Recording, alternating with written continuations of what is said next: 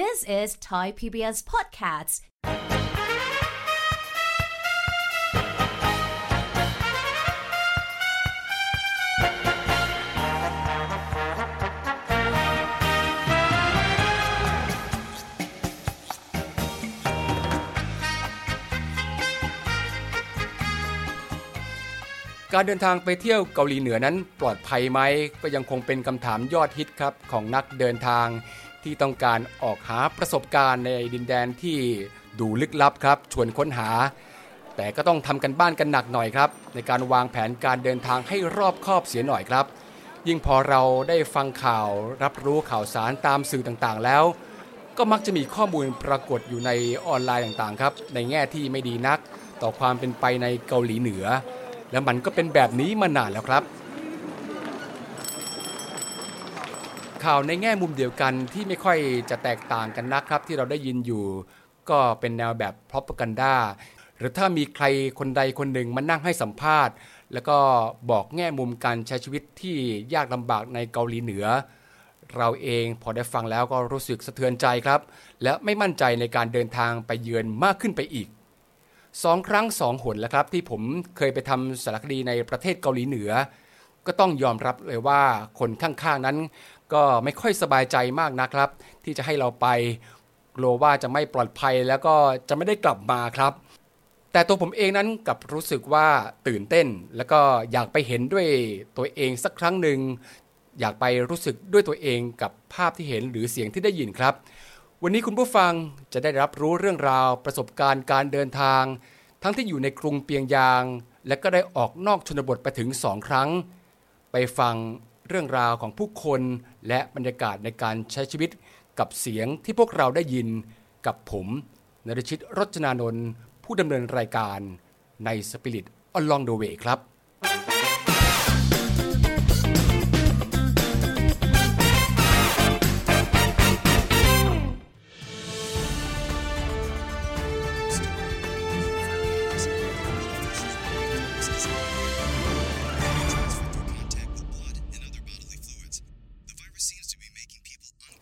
ถ้าเราจะฟังความข้างเดียวจากสื่อในโลกตะวันตกแล้ว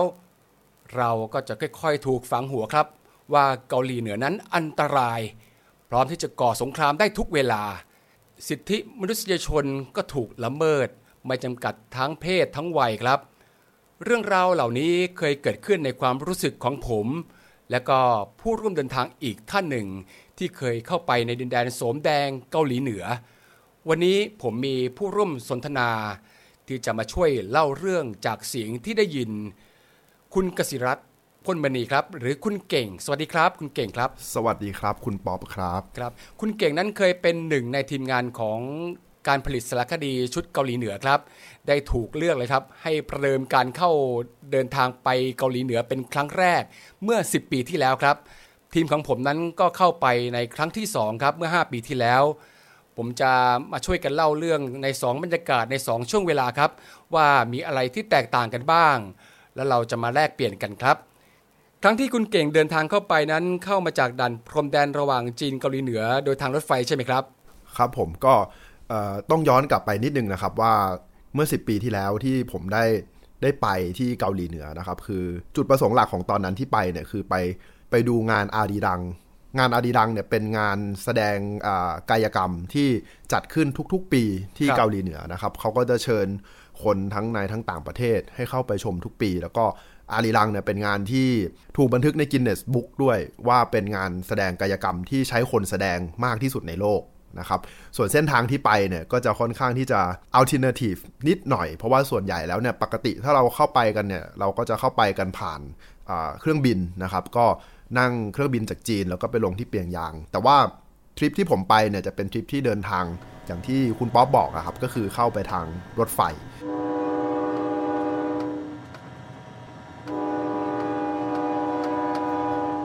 จุดเริ่มต้นเส้นทางเนี่ยก็จะเดินทางที่เมืองตันตงนะครับในมณฑลเหลียวหนิงก็จะ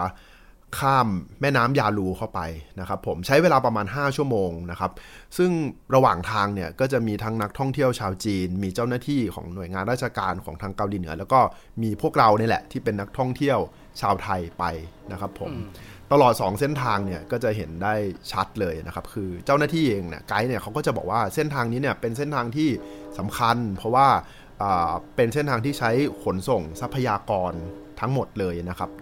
ระหว่างจีนกับเกาหลีเหนือเนี่ยจะใช้ผ่านเส้นทางนี้เป็นเส้นทางหลักแล้วก็เป็นเส้นทางที่ย้อนไปเมื่อประมาณ10ปีที่แล้วเนี่ยก็ไม่ค่อยจะมีนักท่องเที่ยวที่จะมาไกลขนาดนี้นะครับคือหมายถึงว่าระหว่างจีนกับเกาหลีเหนือเนี่ยก็จะมีเดินทางไปมาหาสู่กันอยู่แต่อย่างเราที่เป็นนักท่องเที่ยวจากไทยเนี่ยก็จะไม่ค่อยมีมากันแทบจะเป็นเส้นทางแรกๆเลยเพราะฉะนั้นเนี่ยความสัมพันธ์ระหว่างจีนกับเกาหลีเหนือเนี่ยผ่านเส้นทางนี้ก็จะแนบแน่นกันมากๆสินค้าที่ไปส่วนใหญ่ก็จะเป็นพวกแร่เป็นอาหารทะเลแล้วก็พืชผลทางเกษตรนะครับแต่จะเป็นพืชผลทางเกษตรจากฝั่งจีนเข้ามาซะเป็นส่วนใหญ่เพราะฝั่งจากฝั่งเกาหลีเหนือไปเนี่ยน่าจะไม่มีเพราะว่าณตอนนั้นเนี่ยเกาหลีเหนือเองก็ยังประสบปัญหาเกี่ยวกับเรื่องอาหารอยู่เห็นมีบรรยากาศในการร้องรำทำเพลงอันนี้คือชาวจีนใช่ไหมครับที่ร้องรำทำเพลงกันณตอนนั้นเข้าใจว่าเป็นชาวจีนแต่ว่าเพลงที่ร้องเนี่ยเป็นเพลงภาษาเกาหลีนะครับแล้วก็เขาก็จะร้องเล่นกันตลอดเส้นทางเลยตั้งแต่ข้ามแม่น้ำยาลูมเนี่ยยาวไปจนถึงเปียงยางเนี่ยตลอด5ชั่วโมงเนี่ยร้องกันแทบไม่หยุดพักเลยแรกๆไปกันก็รู้สึก enjoy แอบถ่ายรูปเขาบ้างแอบเรคคอร์ดอะไรไว้บ้างแต่พอเข้าชั่วโมงที่3ที่4ก็เริ่มรู้สึกว่าคุณป้าเขาไม่หยุดกันเลยเขาดูจอยกับการร้องเพลงกันมากแล้วเขาไม่ได้ร้องแค่ในกลุ่มเขาครับเขารวมถึงเขาชวนคนที่เดินผ่านไปผ่านมาตรงนั้นเนี่ยให้มาร้องมาเล่นกันด้วยซึ่งก็ไม่สนใจว่าเราเข้าใจภาษาหรือเปล่าไม่ได้สนใจเลยแม้แต่นิดเดียวแต่ว่าที่น่าสนใจอีกอย่างนึงก็คือสองข้างรางนะครับต้องใช้ว่าสองข้างรางนะครับเพราะว่าเราอยู่บนรถไฟสองข้างรางเนี่ยเป็นภาพที่ไม่เราแทบจะไม่เคยได้เห็นเลยผ่านสื่อของทางเกาหลีเหนือเพราะว่าก่อนหน้านี้เนี่ยเราก็จะเห็นภาพที่เป็นในเมืองเปียงยางมาตลอดใช่ไหมครับแต่พอเราไปผ่านเส้นทางรถไฟเนี่ยมันจะเห็นทุ่งนาเห็นสภาพหมู่บ้านเห็นวิถีชีวิตของคนที่เขาอยู่ในนอกเมืองจริงๆนะครับผมซึ่งมันค่อนข้างต่างกับในเปียงยางพอสมควรเรียกง่ายๆถ้าพูดให้เข้าใจในทางวิชาการก็คงจะเป็นสังคมเกษตรที่พึ่งพาตนเองกันอยู่ประมาณนั้นนะครับรถยนต์ก็อาจจะไม่ได้เห็นได้เยอะเห็นคนปั่นจักรยานซะเป็นส่วนใหญ่แล้วก็ทุกๆครั้งที่รถไฟเราจอดในแต่ละสถานีครับก็จะเห็นทั้งทหารทั้งนักเรียนก็ขึ้นมาเพื่อที่จะมุ่งหน้าเข้าไปสู่เปียงยางเหมือนกันทั้งหมดเลยครับผมมีของเดินขายตามหน้าต่างรถ ไม่มีครับไม่มีอันนั้นน่าจะมีเฉพาะที่เมืองไทยอ๋อที่อื่นครับแต่ไม่ใช่ที่เกาหลีเหนือที่เกาหลีไม่มีที่เกาหลีแต่ปกติแล้วการเดินทางเข้าออกระหว่างประเทศเนี่ยคนเกาหลีเหนือนี่จะเดินทางยากลำบากมากต้องเป็นคนที่พิเศษจริงๆที่ไปทำธุรกิจทางจีนหรือเปล่าครับใช่ครับจะเป็นเจ้าหน้าที่ของรัฐจะเป็นส่วนใหญ่ครับคือต้องเข้าไปติดต่อราชการแต่ถ้าเป็นคนที่เข้าไปทำธุรกิจเลยเนี่ยหลักๆเลยจะเป็นคนจีนแน่นอนสำหรับในทริปของพี่เมื่ออีก5ปีต่อมาครับก็เดินทางด้วยเครื่องบินครับไปลงที่จีนก่อนแล้วก็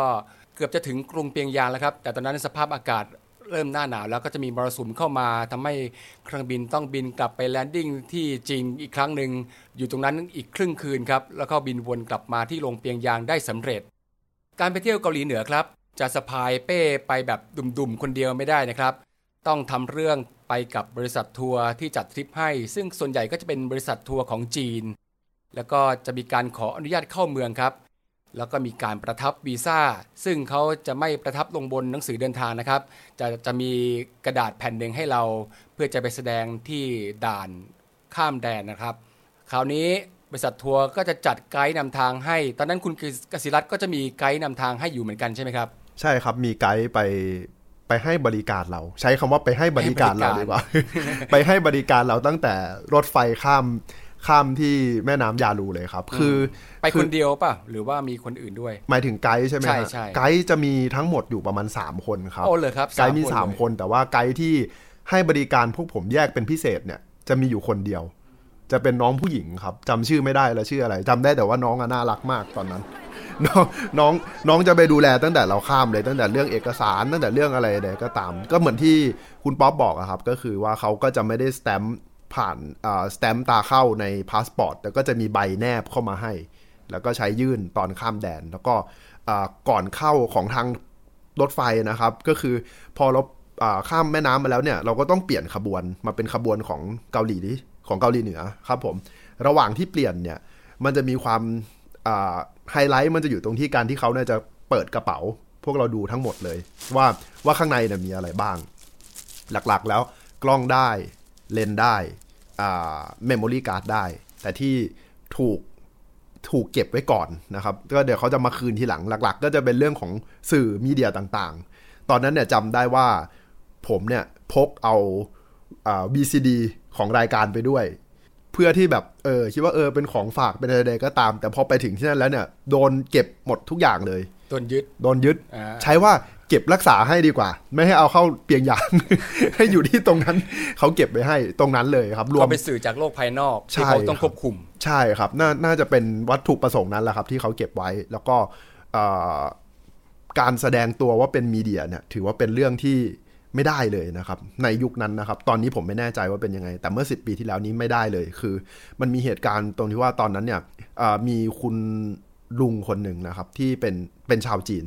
เขาก็เข้าไปพร้อมกันนี่แหละเหมือนกับคุณลุงเขาจะค่อนข้างพกอุปกรณ์ที่ดูแบบดูมืออาชีพมากๆครับไม่ว่าจะเป็นเลนส์ระยะไกลอะไรใดก็ตามเจ้าหน้าที่ก็คงถามว่าจะพกอุปกรณ์พวกนี้ไปทำไมเยอะแยะอะไรอย่างเงี้ยครับลุงก็เลยหยิบการ์ดสื่อมวลชนขึ้นมาเหรอโชว์ครับเท่านั้นแหละครับคุณลุงก็ไม่ได้ร่วมทริปไปกับพวกเรา คุณลุงน่าจะได้นั่งรถไฟกลับไปเที่ยวเมืองจีนแทนผมว่าที่มากัน 3-4 คนเนี่ยน่าจะมีไกด์เพียงคนเดียวนะคนอื่นๆอาจจะเป็นคนของกระทรวงหรือว่าทางรัฐบาลที่มาสอดส่องดูแลเราด้วยใช่ครับผมเข้าใจว่าน่าจะเป็นอย่างนั้นครับน่าจะเป็นอย่างนั้นครับครับจริงๆแล้วอย่างที่ผมเกริ่นไว้ว่าเกาหลีเหนือนั้นเป็นประเทศที่ปลอดภัยหรือเปล่านั้นน่าจะเป็นประเทศที่ปลอดภัยที่สุดในโลกแล้ว เพราะว่าถ้าคุณเดินทางเข้าไปแล้วไม่เป็นปฏิปักษ์กับรัฐบาลไม่เป็นสื่อที่จะไปถ่ายทอดเรื่องราวข้างในของเขาเนี่ยประชาชนของเขาเนี่ยไม่มีใครกล้าหรอกครับที่ทำผิดกฎหมายหรือว่าจะก่อเหตุอาชญากรรมแบบรุนแรงนะครับเพราะว่าโทษหนักมากครับถึงประหารชีวิตกันเลยทีเดียวฉะนั้นเราจะเห็นว่าอาชญากรรมในพื้นที่สาธารณะนี่จะน้อยมากแล้วก็นักท่องเที่ยวเนี่ยก็อย่างที่ว่านะครับอยู่ในสายตาของคนของรัฐบาลอยู่ตลอดเวลาไม่ว่าคุณจะเดินทางไปไหน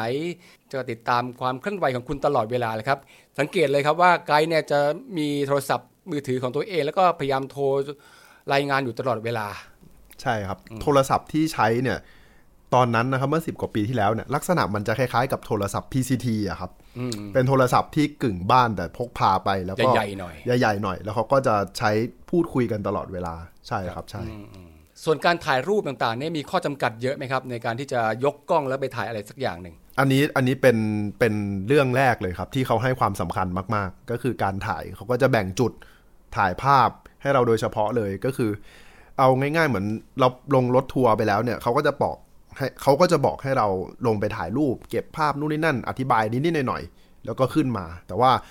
พอเราไปรถไฟอะครับจำได้ว่าตอนนั้นเนี่ยอยู่บนรถไฟก็ถ่ายรูปค่อนข้างยากเหมือนกันบางทีก็ต้องมีแบบแอบบ้างอันนี้ก็ต้องขออภัยด้วยนะครับ แต่ก็ต้องแอบจริงๆตอนนั้นเพราะเขาไม่แทบจะไม่อนุญาตเลยเขาจะอนุญาตเฉพาะเป็นบางที่เท่านั้นนะครับจำได้ว่าตอนนั้นเนี่ยรถไฟไปถึงกรุงเปียงยางเนี่ยน่าจะช่วงประมาณ 5:00 น.แล้ว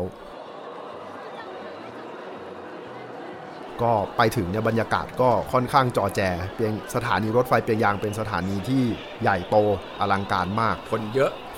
มีอะไรให้ถ่ายเยอะเลยอยากถ่ายมากแต่ไกด์ก็จะรีบกวดให้ขึ้นรถอย่างเดียวเลยก็ไม่เป็นไรโอเคไม่เป็นไรเราคิดว่ายังมีเวลาอีกหลายวันครับที่จะได้อยู่ในกรุงเปียงยางวินาทีแรกที่ไปถึงกรุงเปียงยางเนี่ยเป็นวินาทีที่จำได้เลยคือตอนนั้นเนี่ยแดดเริ่มดำไหลละอากาศก็เริ่มเย็นขึ้นเรื่อยๆมีความรู้สึกแรกที่เห็นเนี่ยคือ Amazing มากๆคือแทบจะไม่ได้คิดเลยว่าเฮ้ยมันยังมีสถานที่ในลักษณะเนี้ยอยู่บนโลกอีกอยู่หรอไม่ว่าจะเป็นตึกรามบ้านช่องไม่ว่าจะเป็นผู้คนสีสันเสื้อผ้าที่ก็ไม่ได้แบบไม่ได้จัดจ้านเหมือนกับบ้านเราที่เป็นอะไรอย่างเงี้ยครับการใช้ชีวิตของคนก็จะดูแบบดูทุกคนเหมือนเดินออกมาแล้วมีงานทำตลอดเวลาครับจะไม่ได้ดูมีใครว่างๆอะไรอย่างเงี้ยพวกเราลงไปก็พยายามที่จะเก็บบรรยากาศนั้นให้ได้มากที่สุดแต่ก็ ทำได้เท่าที่ทำนะครับผมมีครั้งหนึ่งครับที่เดินทางออกนอกกรุงปิงยางอยู่ในรถนะครับรถตู้แล้วระหว่างทางเรารู้สึกว่าเราอยากถ่ายรูปเหมือนที่คุณเก่งรู้สึกครับผมก็ภาวนาว่าขอให้รถเสียอะไรสักอย่างเนี่ยจะได้แบบว่ามีเวลาลงไปถ่ายรูปลงไปยืดแข้งยืดขาแล้วมันรถมันเสียจริงๆครับตอนนั้นรถเสียจริงๆแล้วตอนบ่ายสามบ่ายสี่ซึ่งเด็กๆกำลังจะเลิกโรงเรียนโอ้โหภาพตรงนั้นเราได้สัมผัสอย่างใกล้ชิดแล้วก็อยู่เป็นเวลานานเลยทีเดียวครับก็เป็นอะไรที่แบบว่า Amazing มากว่าสิ่งที่เราภาวนาไว้เนี่ยเป็นจริงได้ของผมก็เสียเหมือนกันครับตอนนั้นแต่ไม่ได้เสียในเมืองครับเสียอยู่ระหว่างทางไปดีเอ็มซีแสดงว่าปัญหาอยู่ที่รถเหงามากเลยครับไม่ได้บันทึกอะไรเลยครับมีแต่ต้นไม้อย่างเดียวรู้สึกเหงามากเลยครับผมแล้วก็อีกเรื่องนึงครับคุณป๊อปพอไปถึงที่นู่นเนี่ยโรงแรมการติดต่อสื่อสารเนี่ยตอนนั้นน่ะจำได้ว่าอยู่ที่เกาหลีเนี่ยประมาณ5วันตัดขาดจากโลกภายนอกแบบ 100% completely ในยุคนั้นน่าจะเป็นโรงแรมเดียวกันนี้ที่อยู่เกาะใช่ครับอยู่ริมแม่น้ำอยู่ระหว่างแม่น้ำเลยใช่มั้ยครับน่าจะเป็นที่เดียวกันแต่ว่ายังกักโดน่าจะใช่ครับน่าจะเป็นที่นั่นแหละฮะแต่ว่าตอนนั้นเนี่ยจำได้ว่าระบบสื่อสารส่วนใหญ่ที่ใช้กันในตรงนั้นน่ะคือระบบอินเทอร์เน็ตซึ่งเป็นระบบที่ใช้กันแค่ภายในเกาหลีเหนือเท่านั้นนะครับตอนนั้นอีเมลก็ส่งไม่ได้ส่งเลยหมายถึงว่าเราจะติดต่อจากโลกภายนอกด้วยวิธีนี้ใช่ไหมครับหรือว่าเอาแค่ในภายในประเทศแค่ในภายในประเทศครับเป็นระบบอินเทอร์เน็ตครับส่วนอินเทอร์เน็ตเนี่ยเขามีให้เล่นด้วยแต่ก็แพงมากรวมถึงโทรศัพท์ทางไกลระยะไกลก็แพงมากเหมือนกันผมได้โทรอยู่ครั้งนึงโทรไปหาคุณแม่ครับก็กี่นาทีโอ้ไม่กี่นาทีครับสวัสดีครับแค่นั้นเลยครับจำได้ว่าหลายบาทอยู่เหมือนกันเขาคิดเป็นยูโรเพราะว่าตอนนั้นจ่ายเป็นยูโรครับซึ่งสามารถที่จะใช้บริการได้ในโรงแรมเท่านั้นใช้ได้ในโรงแรมเท่านั้นครับรวมถึงการไปซื้อของซื้ออะไรทุกอย่างจะอยู่แค่ในโรงแรมหมดเลยครับซิมมือถือต่างแดนนี่เลิกหวังเลยไม่มีครับตอนนั้นไม่มีเลยครับไม่มีเลยเราได้ฟังถึงโรงแรมก่อนดีกว่าว่าโรงแรมนี้ก็ตั้งอยู่เกาะกลางเล็กๆครับที่ชื่อยังกักครับก็เป็นตึกสูง47ชั้นครับเขาก็คุยว่าดาดฟ้าเนี่ยมันสามารถบุญได้นะครับเป็นห้องอาหารแต่ก็ไม่ได้ไปสัมผัสเพราะว่าเวลาเราเข้าไปพักแล้วปุ๊บเนี่ยรถตู้มาส่งปุ๊บเนี่ยเขากลับเนี่ยเราก็เหมือนตัดขาดจากโลกภายนอกเลยครับคุณก็จะอยู่ในเกาะนี่แหละครับแล้วก็หมดสิทธิ์จะแวบก็ทำได้แค่เพียงครับว่ามองออกไปนอกหน้าต่างครับแต่แค่นั้นรู้สึกว่าก็ประทับใจแล้วเพราะว่าเรามองเห็นมุมสูงครับของแม่น้ำแทดงที่ผ่ากลางของกรุงเปียงยางครับสองข้างริมฝั่งแม่น้ำก็มีบ้านเรือนที่เป็นตึกสไตล์แบบคอมมิวนิสต์เลยครับวางตัวอย่างเป็นระเบียบเรียบร้อยจะหาชุมชนแออัดที่ตั้งบ้านเรือนแบบว่าเป็นชุมชนแออัดเนี่ยไม่มีครั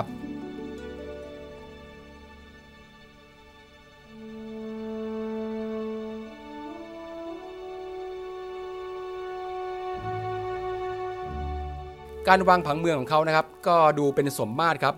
มีสัดส่วนสมดุลกัน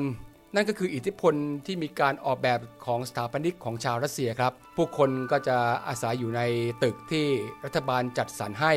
ผมก็ได้มีโอกาสเข้าไปเดินในย่านชุมชนครับที่คนจะอยู่อาศัยเยอะๆเนี่ยครับหน้าบ้านเนี่ยเราจะเห็นความเป็นระเบียบเรียบร้อยมากเลยดูสะอาดสะอ้านครับเพราะว่าเขาไม่มีประตูครับหน้าบ้านครับ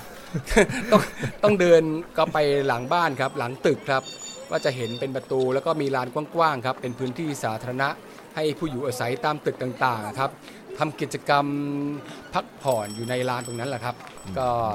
นั่นแหละครับก็คือเบื้องหลังที่เราได้เห็นในฉากหลังที่ได้มีโอกาสได้เดินเข้าไปครับส่วนผมตอนนั้นเนี่ยอย่างหนึ่งที่จำได้เนี่ยก็คือเรื่องของการเดินทางของผู้คนในกรุงเปียงยางเช้าๆเราก็จะเห็นภาพประจำก็คือภาพคนที่เดินทางไปทำงานแล้วก็คนส่วนใหญ่ก็จะเน้นการเดินเท้าซะเป็นส่วนมากนะครับผมแล้วก็อีกเรื่องนึงก็คือเรื่องของการใช้รถสาธารณะคนที่นั่นก็จะใช้รถสาธารณะค่อนข้างเยอะเพราะว่ารถยนต์ส่วนตัวเนี่ยคนทั่วไปซื้อไม่ได้นะครับตอนนั้นไกด์บอกว่าต้องเป็นคนที่สร้างผลงานให้กับประเทศหรือเป็นคนที่สำคัญระดับหนึ่งประมาณนั้นถึงจะมีสิทธิ์ที่จะซื้อรถนะครับย้ำนะครับว่ามีสิทธิ์ที่จะซื้อรถนะครับไม่ใช่ว่าได้รับรถจากรัฐบาลซื้อด้วยเงินของตัวเองด้วยนะซื้อด้วยเงินของตัวเองครับส่วนจะเป็นรถรุ่นอะไรเนี่ยเดี๋ยวรัฐบาลจะว่ากันอีกทีนึงน่าจะมีเลเวลของเขาอยู่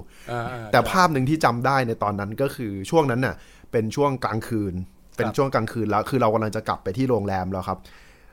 ภาพที่เห็นก็คือรถเมล์แต่ละคันเนี่ยคนจะแน่นมากๆคิดว่าน่าจะเป็นเลิกงานแล้วก็กำลังจะกลับบ้านกันแต่ว่าไฟถนนที่ใช้ส่องสว่างเนี่ยจะไม่ค่อยมีจะขาดช่วงบ้างสว่างบ้างขาดช่วงบ้างแต่สิ่งเดียวที่จะเห็นตลอดก็คือไฟเนี่ยที่ว่าไม่มีบนถนนเนี่ยจะมีทุกที่ที่อยู่ตรงรูปท่านผู้นำเท่ากับว่าต่อให้ถนนจะมืดแค่ไหนเนี่ยคุณต้องมองเห็นผู้นำแต่ผู้นำของคุณเนี่ยจะต้องสว่างสวัยตลอดเวลา แม้กระทั่งในช่วงยามค่ำคืนที่กรุงเปียงยางทั้งหมดเนี่ยเงียบสนิทไปหมดแล้วมืดมนละก็ยังมีสปอตไลท์เล็กๆแล้วก็จะเป็นรอยยิ้มของผู้นำอยู่ท่ามกลางแสงสว่างนั้นตลอด ประมาณอันนี้คือความจำที่ผมจำได้ชัดมากครับช่วงนั้นแต่ผมรู้สึกว่าประทับใจกับถนนเขามากมันกว้างใหญ่มากมีหลายเลนมากแต่ว่าไม่มีรถครับ สามารถเดินข้ามได้อย่างสบายๆเป็นการคุณอาจจะไม่ต้องมองรถซ้ายขวาเลยก็ได้เพราะรถแทบจะไม่มีครับแต่ไฮไลท์ที่สำคัญครับต้องไม่พลาดเลยคือการลงไปในสถานีรถไฟฟ้าใต้ดินที่ถือว่าลึกที่สุดในโลกแล้วมีความยาวถึงความลึกถึง120เมตรครับผมตอนนั้นคุณป๊อปก็ได้ไปเหมือนกันได้ไปเหมือนกันได้ขึ้นรถไฟเหมือนกันใช่ไหมครับได้ขึ้นรถไฟเหมือนกันครับก็รู้สึกตกใจกับรถไฟพอเรารู้สึกว่าสถานีโอ้อลังการมากเป็นตกแต่งมาด้วยหินแกรนิตมีรูปสถาปัตยกรรมมีโอ้ยดูสวยงามมากแต่พอรถไฟมาเท่านั้นแหละครับตกใจครับ รถไฟกระบวนเก่ามาก รถไฟวินเทจมากต้องใช้คำว่าวินเทจมากรถไฟวินเทจมากครับแล้วก็อีกตกใจครับอีกว่าเวลาเปิดปิดประตูครับมันดังกลุ่ม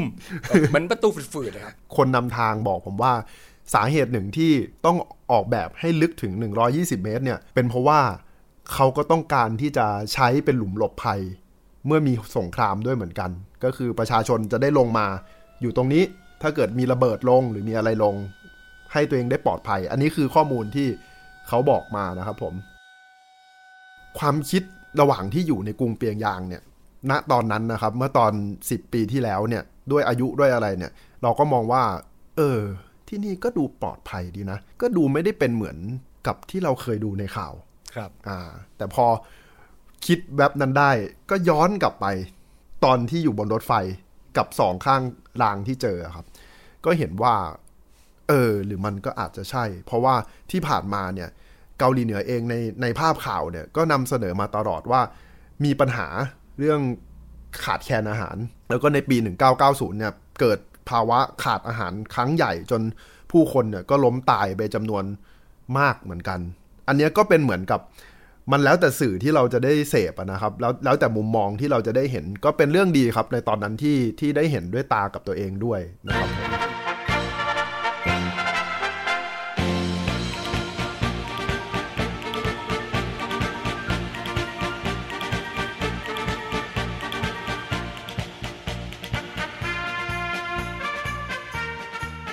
และสิ่งที่เราจะเห็นในกรุงเปียงยางนั่นก็คือสัญลักษณ์ครับค้อนเคียวผู้กันการพัฒนาด้านการเกษตรกรรมของเหล่าชาวนาในเรื่องของเคียวครับค้อนก็คือการพัฒนาอุตสาหกรรมและผู้กันคือความงดงามในการสร้างสรรค์ที่มาจากศิลปะของเหล่าศิลปินทั้งหลายครับในวันนั้นนะครับช่วงเย็นนะครับเป็นวันที่2ของการเดินทางละช่วงเย็นเนี่ยเราก็ได้ไปที่จูเช่ทาวเวอร์เนี่ยจะเป็นหอคอยที่ยอดเนี่ยจะเป็นรูปเปลวเพลิงนะครับผมแล้วก็จูเช่เนี่ยมันคือการนับปีของชาวเกาหลีเหนือนะครับผมซึ่งจะนับผ่านการเกิดของท่านผู้นำสูงสุดนั่นก็คือท่านคิมอิลซุงผู้นำคนแรกของประเทศแล้วก็เป็นการบอกถึงปีชาตการของผู้นำด้วยนะครับแล้วก็จูเช่เนี่ยถือว่าเป็นลัทธิที่สำคัญมากๆในเกาหลีเหนือลัทธิจูเช่เนี่ยจะปลูกฝังเรื่องความเชื่อมั่นในพลังตนเองนะครับแล้วก็จะมีแนวคิดหลัก3อย่างแรกก็คือ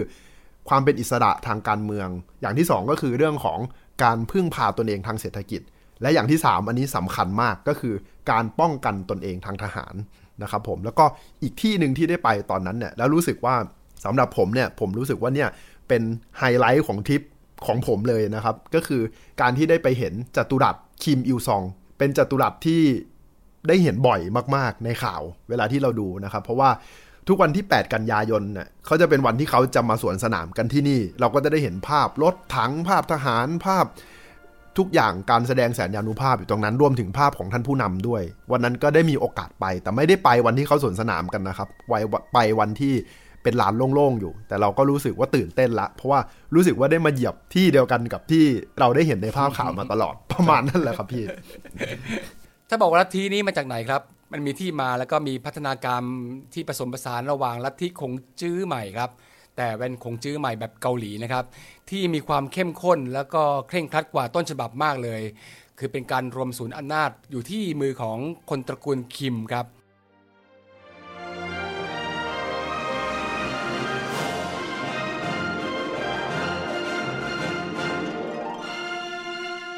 ก็ยังไม่เคยมีการปฏิวัติทางการเมืองเกิดขึ้นเลยครับพวกเขาโดดเดี่ยวแล้วก็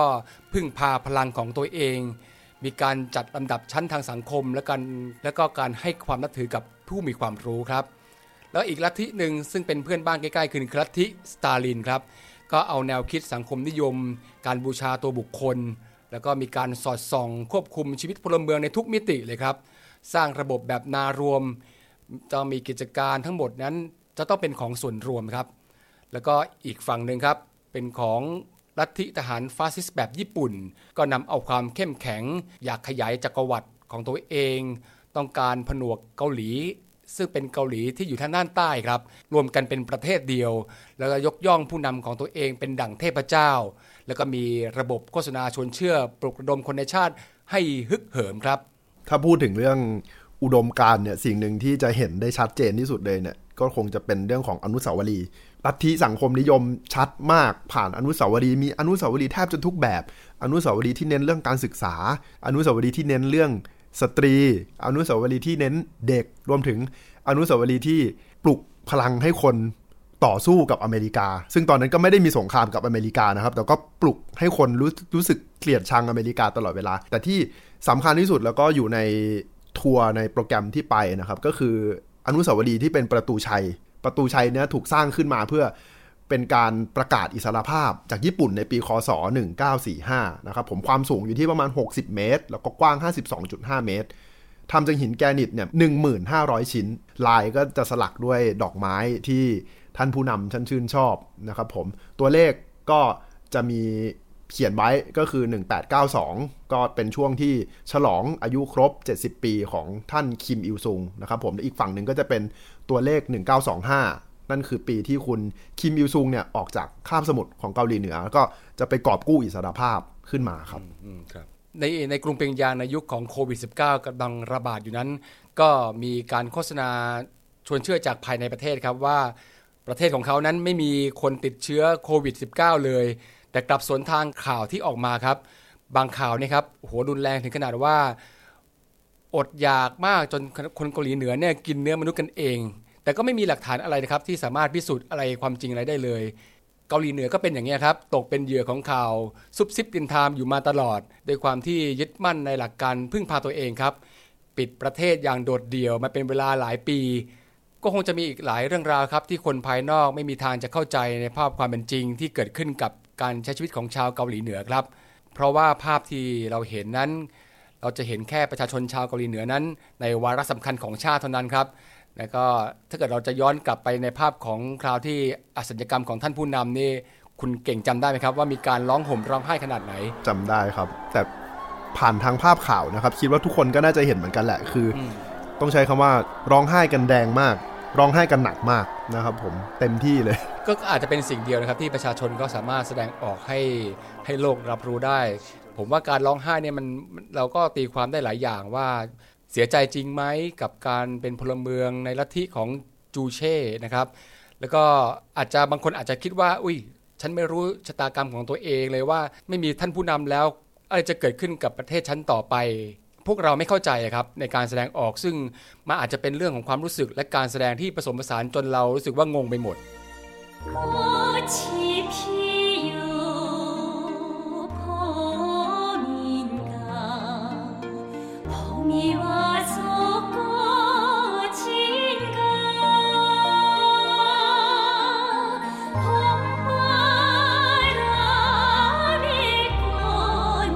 ครับก็ยังมีเรื่องราวนอกกรุงเปียงยางและก็ความเป็นชาวเกาหลีเหนือที่ผมและคุณเก่งได้ผ่านประสบการณ์การเดินทางในครั้งนั้นมาต่างกรรมต่างวาระกันครับวันนี้เอาว่าอุ่นเครื่องแค่นี้ก่อนครับข ขอบคุณสำหรับการติดตามและร่วมมาแลกเปลี่ยนแบ่งปันการสนทนาในวันนี้ครับสำหรับวันนี้สวัสดีครับสวัสดีครับ